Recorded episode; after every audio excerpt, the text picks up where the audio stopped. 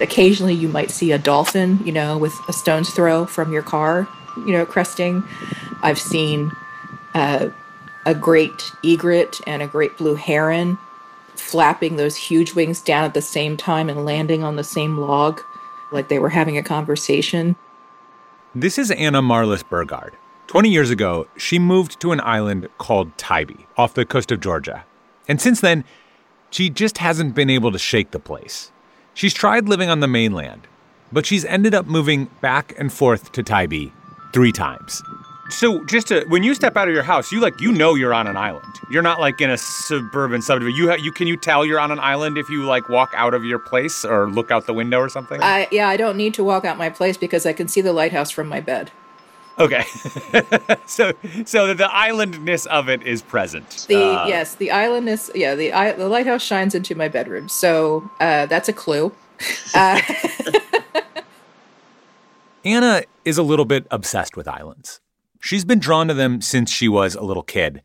And now she's on this decades long mission to visit as many of them as she can, to photograph them, to interview the people she meets there, and to write about the islands. Anna's visited more than 130 islands in the US alone, and she's turned all of these adventures into a project called Islands of America. She's got a website, she has worked on several photo series and books as well you're kind of doing like a almost like a family portrait of, of islands. You know, it's like sort of what do you get when you take all of these disparate things together? Right. What sort of is common among them, maybe? Well, what's common among them and what's different among them? So, what what is yeah. their personality? You know. I'm Dylan Thuras, and this is Atlas Obscura. Today, Anna Marlis Burgard is taking us on a tour of some of the strange, incredible, and wondrous islands that she's encountered all across America. And she's going to do her best to make us feel like we are right there with her. So grab a cold drink, kick off your shoes, and get in to that island headspace. We're going island hopping after this.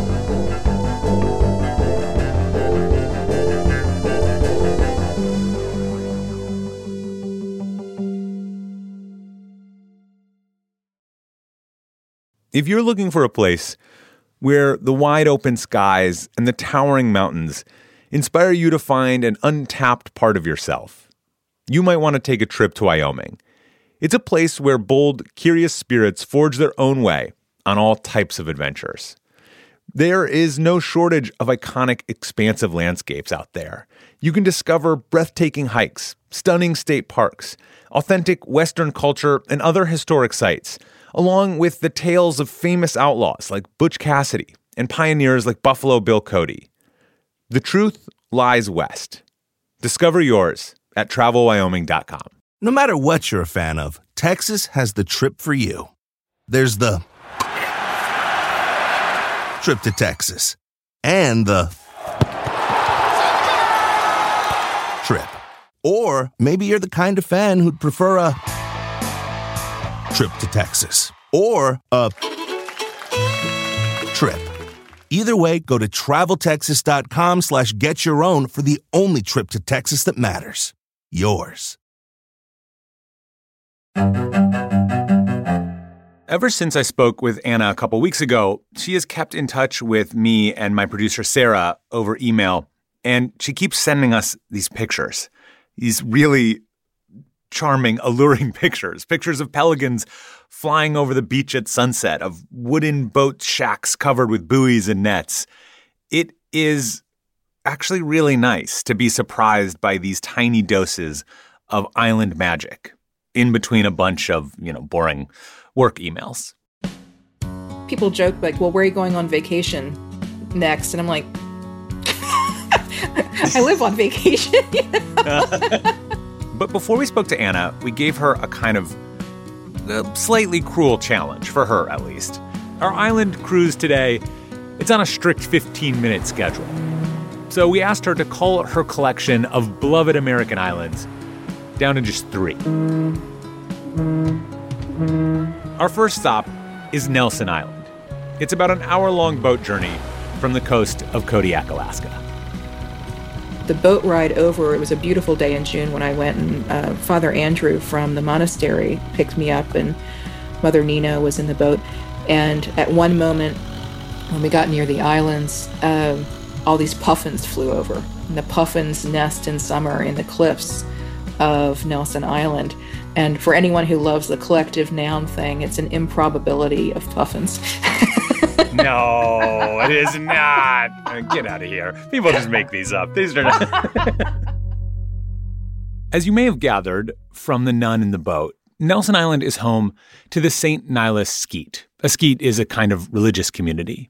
In this case, it's where Serbian Orthodox nuns can live a peaceful and isolated life of prayer. So, is that who lives? Do people still live on Nelson Island? Yes. So it's uh, when I was there, it was four. It was a mother, Mother mm-hmm. Nina, and three nuns, and they're in the black habits, and they are living, you know, a life of what is it, the ora labora, you know, prayer and work, and just it's just four nuns. It is four, and um, so they live with solar power, maybe wind power at this point. Um, you know, spring water, rainwater, um, hunt, you know, so they smoke salmon and they gather salmon berries and mushrooms and all these things. So it's this sort of interesting substance in life that's, you know, supplemented with occasional trips to Kodiak for rice and what have you. They make um, prayer beads as part of the work they do and part of their income. Um, but it is a you know a very traditional life of prayer uh, and you know singing and all of this, and it is tiny. There's a community of monks on a different island nearby, and they're allowed to visit Nelson Island during the day. And so are people from outside the religious community. Anna said that she wandered around the island with Mother Nina, and that Mother Nina's cat followed in their footsteps. In summer, the black sand on the beaches is hot, but the moss under the spruce trees is soft and cool. It's just these moments, I have these such strong snapshots in my head of there was a feast day coming up in the next days and they were baking cinnamon rolls. Hmm. And so in the main house where they all gather for meals, they had these, you know, round pans of cinnamon rolls resting on each of a wooden step. And so you had this sort of swirling worn wood of the steps and that swirl of all the cinnamon rolls. Hmm. You know, and I just I couldn't stop staring at it. It was mesmerizing. and then of course the services themselves, you know, where they're the four of them are singing in, you know, such beautiful rhythm and and in that moment, yeah, you could be in, um, you know, many centuries ago. Was there any part of you that wanted to stay? Was there any part of you that thought, like, oh, I could live this life? I was deeply relaxed, but I was clearly not of that place. Mm. And yeah. I gracious of them to allow people like me to visit with them and talk to me. Um, but you almost felt like you didn't belong. You know, I mean, I'm sure you've experienced this, Dylan. There were some places where you almost wish you hadn't visited. So glad to have the experience and at the same time feel like it needs to be protected. Well, it it it sounds a little bit like stepping into a, a, church, but in this case, the walls of the church extend all the way to the edge of, of the island, kind of. Okay, that's enough. Time to go. We have more islands to see. How many islands are there in the United States? And you know. Wait, don't tell me. Don't don't tell me. I want to. I want to guess. I want to make a guess. I'm going to guess there are 8,000 islands. Maybe there's more. Maybe there's less. It feels like there's got to be more than that. I mean, see, here's the problem. The other guess is that there are 200,000 islands. Uh, I don't have a good in between. I'm like, somewhere in there, there's that many islands. Okay, uh, so, so, Lou Yost from the U.S. Geological Survey has told yeah. me that there are more than 20,000 named islands. So okay. that implies there are, you know, unnamed islands as well.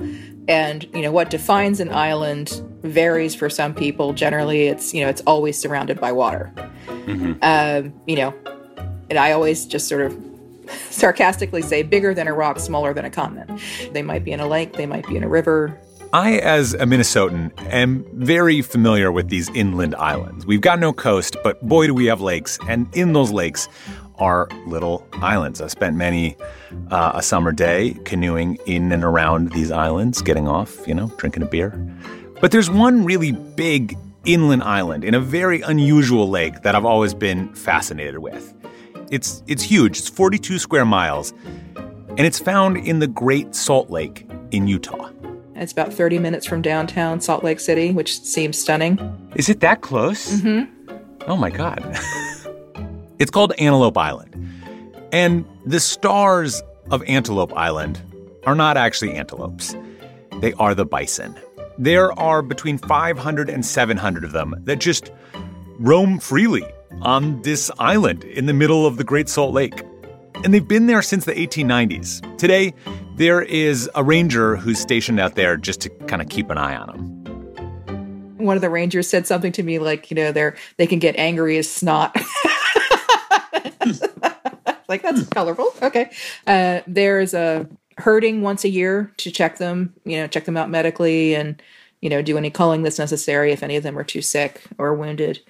And um, that's a big event that happens in October. And it's like old school Western, you know, cowboys, you know, bull whips, not hitting the bison, but just for the sound to guide them to where they need to be uh, to be checked out.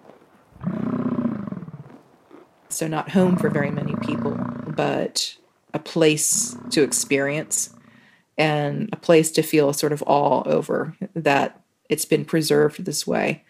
And that you know there's this big herd that's you know pure genetic stock for other expansions of bison and buffalo communities in the country.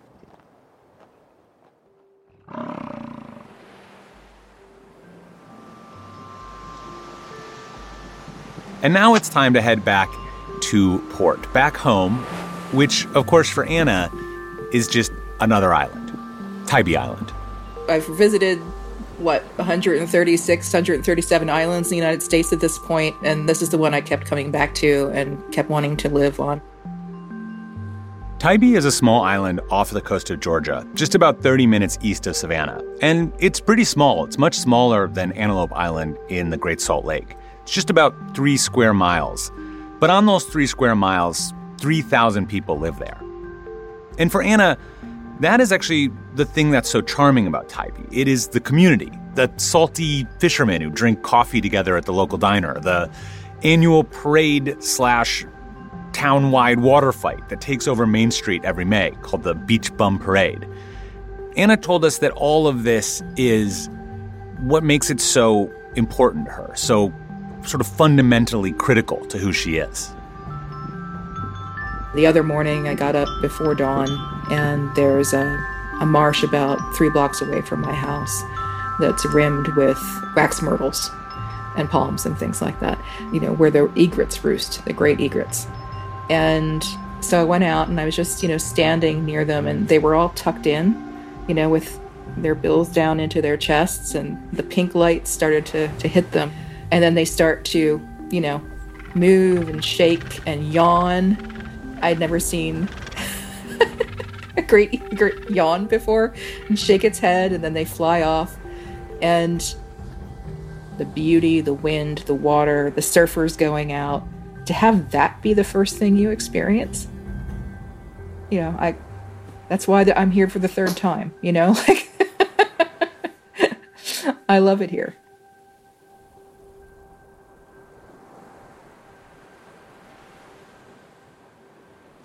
FYI, in a previous version of this episode, we misidentified the name of the skete on Nelson Island. It is the St. Nilus skete, not the St. Nicholas skete. Anyway, we have since corrected the error. Thanks to Anna Marlis Burgard for sharing these islands with us today.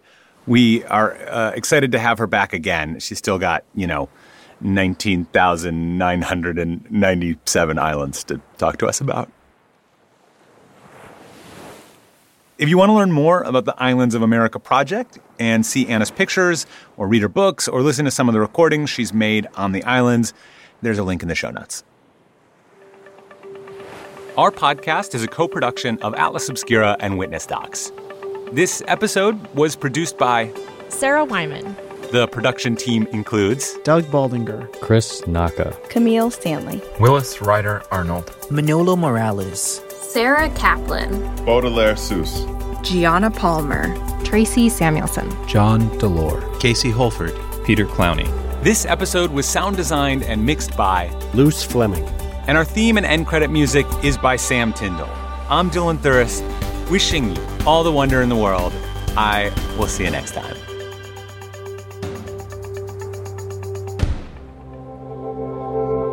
Witness Docs from Stitcher.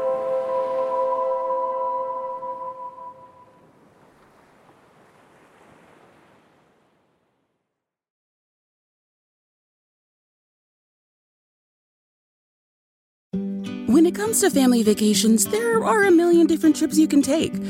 You can get your own trip to Texas. Or if you prefer a vacation from your family, you can always get your own leave the kids with grandma trip to Texas. So go to traveltexas.com slash get your own for the only trip to Texas that matters. Yours. Introducing Celebration Key, your key to paradise. Unlock Carnival's all new exclusive destination at Grand Bahama, where you can dive into clear lagoons, try all the water sports, or unwind on a mile long pristine beach with breathtaking sunset views. This vacation paradise has it all. Celebration Key, welcoming guests in summer 2025. Carnival, choose fun. Copyright 2024 Carnival Corporation, all rights reserved. Ships registry the Bahamas and Panama.